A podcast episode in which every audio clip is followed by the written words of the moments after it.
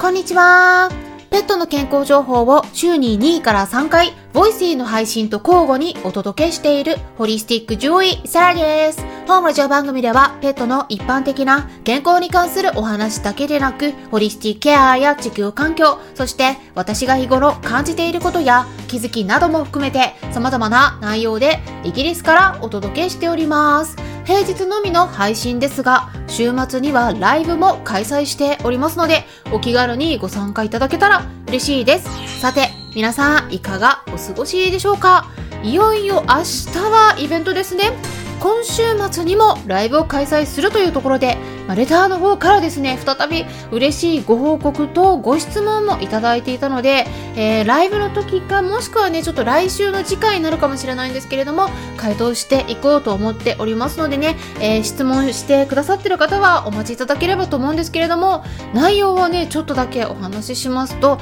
私が過去の配信の中で紹介していた商品を実際に試していったところですね、便の状態が一気に改善したということでね、そそれがなんと1年半ぶりだということなんですよね。もうめちゃくちゃ嬉しいですね。1年半ぶりに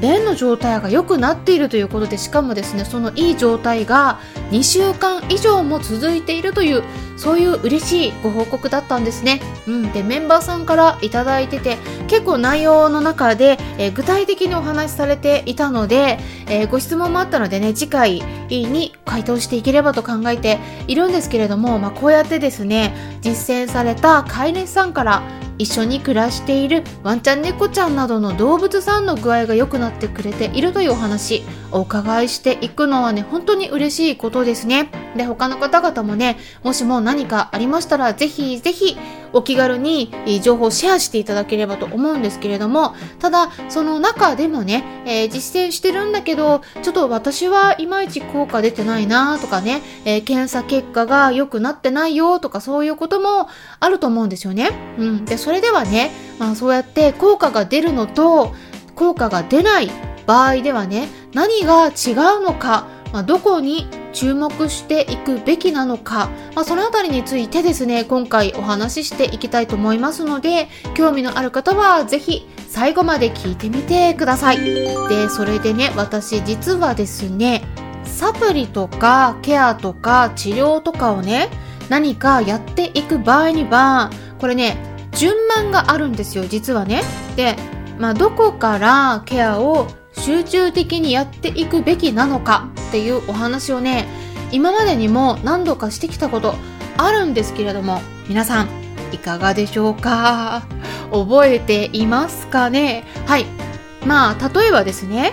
病気って言ってもいろいろありますよね、まあ、不調って言ってもね例えば皮膚のかゆみがあるとか便が緩くなりやすいとか腎臓が悪いとか心臓が悪いとかね。あとはがんとかリンパ腫になっているとか甲状腺や副腎などのホルモンの出が悪いとか糖尿病だとかあと脂肪の代謝が悪いとかね、まあ、いろんな臓器の中でどこが悪いとか病気の種類も様々だと思うんですよね。でもどんな病気を抱えているとしてもケアの順番っていうものがあるんですよ。はい。でそれではですね皆さんにクイズを出したいと思うんですがそれではいきますよ。そのケアの順番としてまず一番最初に取り掛からないとならないのはどこの臓器でしょうか？3秒待ちますので答えを頭の中に思い浮かべてみてください。答えは体の中の臓器の名前になります。それでは、いきます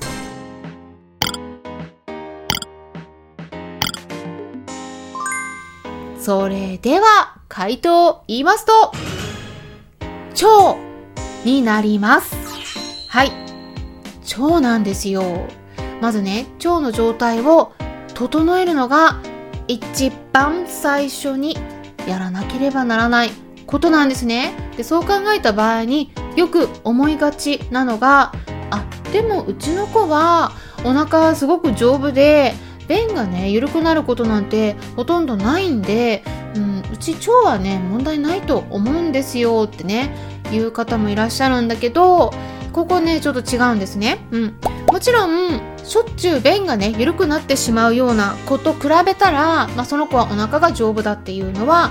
あるんだけれどもだからといって腸内環境がいい状態とは限らないんですね。なので、まあ、そういう子に対して腸活をしていくと今までの血液検査で悪かった数値が一気に良くなっていくことだってあるわけなんです。で特に便自体の硬さとかその見た目の問題がなくても腸内環境が悪いせいでサプリとかお薬とかを入れてもきちんと吸収ができていないんじゃないかなって思われるような例もあるんですね。なので、まあ、そういう場合は例えばプロバイオティクスとかプリバイオティクスとか消化酵素とかそういうのをね与えて腸内環境を整えていってあげると他のサプリとかお薬の効き目も良くなってくるというのをね期待できますのでもしもいろいろ試しているんだけれどもえちょっとなんか効果実感できないんだよなって思っている方がいらっしゃったら是非ですね腸活の視点で見直してみるといいのではないかなって思います。もちろんですねその腸活っていう視点で考えた場合にそれを何をやるかっていうことなんですけれども必ずしもそういう乳酸菌系のサプリの商品だけとは限らないんですね、例えばお腹の調子を整えるような栄養素を含んでいる食材を入れていったり手作りご飯とかねあとはトッピングとかでもいいんですけれどもそういうようなものを与えていくっていうのも十分腸活になっていきますのでね。で、そして、え特にステロイドとか抗生物質、そういったお薬を頻繁に使っている場合はですね、え腸内環境の特に細菌の状態、バランスが悪くなりがちなんですね。なので、そちらのね、サポートすっごく重要になりますよ。腸内環境のサポート。ステロイドとか抗生物質などのお薬使ってる場合はぜひぜひ気を使っていきましょうそれから胃酸を抑えるお薬もちょっとそのあたり関連がありますということではい皆さんぜひ覚えておきましょうケアとか治療には順番があってですねどんな病気であったとしても一番の土台になるのは腸になります。腸の状態が良くないと他のお薬とか入れても吸収があまり良くないんですね。なので、えー、そこ変えてあげるだけでもだいぶ効率が良くなりますので、えー、そのあたりぜひぜひ知っていただけたらなと思って今回お話ししていきました。そしていよいよ明日イベントですね。今週末3連続ライブになりますよ。日程をお伝えしますと4月22日土曜日の夜8時半からまずスタンレー FM の方で限定ライブを開催します。はい。はいということでで内容としてはですねみんなどうしてる？飲みダニ虫除け対策ということで自然な方法で防ぐにはどうしたらいいのかまあ、そのあたり皆さんで一緒に情報シェアしていきましょうという感じでお話ししていきますので、えー、メンバー限定になりますのでね、まだメンバーになっていない方は、ぜひぜひ概要欄のところから登録していただければすぐに参加ができるようになりますし、あとは過去の限定配信も最後まで聞くことができるようになりますので、チェックしてみてください。でその後ですね、4月22日同じ日土曜日の夜9時40分からおむすびチャンネルの方でライブを開催します。はい。はい、ということで、そちらはですね、そちらもね、えー、ちょっと会員じゃないと中に入ってねいろいろ見ることができない状態になってしまってはいるんですが、えー、会員になることもできますのでね、えー、そちらの方法についても概要欄のところに記載してあるのでチェックしていただければと思うんですけれども飲みダニの予防ですね。私が実際に使っているもの皆さんに、え紹介していきたいと思います。で私はそういうのをね紹介してお金を得たりとかしておりませんので、え企業さんとのつながりで紹介しているわけではないのでそのあたり安心して、え聞いていただけるのではないかなと思います。っていうことでそしてですね第3部としては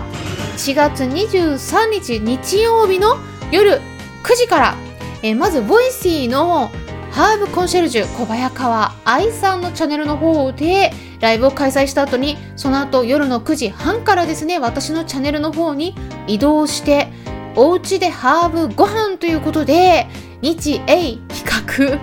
で日本の方では小早川愛さんが専門なので、えー、実際にですね、まあ、これはワンちゃん猫ちゃん用っていうことではなくてですね私たち人間が食べるようなあ食事のメニューの中にハーブを取り入れたものについてお話ししていただいたりあと私の方からもですね あのイギリスの方で実際にほぼ毎日ハーブを入れてますのでね、えー、そういったハーブレシピについても紹介できたらなと考えておりますのでぜひですね Voicy の方もチェックしていただければなと思います。コラボライブになりますね。でそして、えこのスタンデー FM の方でもですね、えもしもコラボしたいって思われている方がいらっしゃったら、私の方にもお気軽にメッセージいただければ考慮させていただきます。ということで、ぜひぜひ今回の話も参考にしてもらえたら嬉しいですし、参考になったという方は、よろしければいいねボタンのクリックとか、フォローもしてくださるととっても励みになります。そしてもしも周りにこういった私がお届けしている情報に興味のありそうな方がいらっしゃったら、紹介してもらえたらさらに嬉しいです。いつも私の Twitter の方をリツイートしてくださったり、Instagram の方でもいいねボタン押してくださったり、紹介してくださってる方々、本当にありがとうございます。励みになっております。それではですね、明日皆さん、お会いしましょう。楽しみにしております。ポリスティックジョイ、サラでした。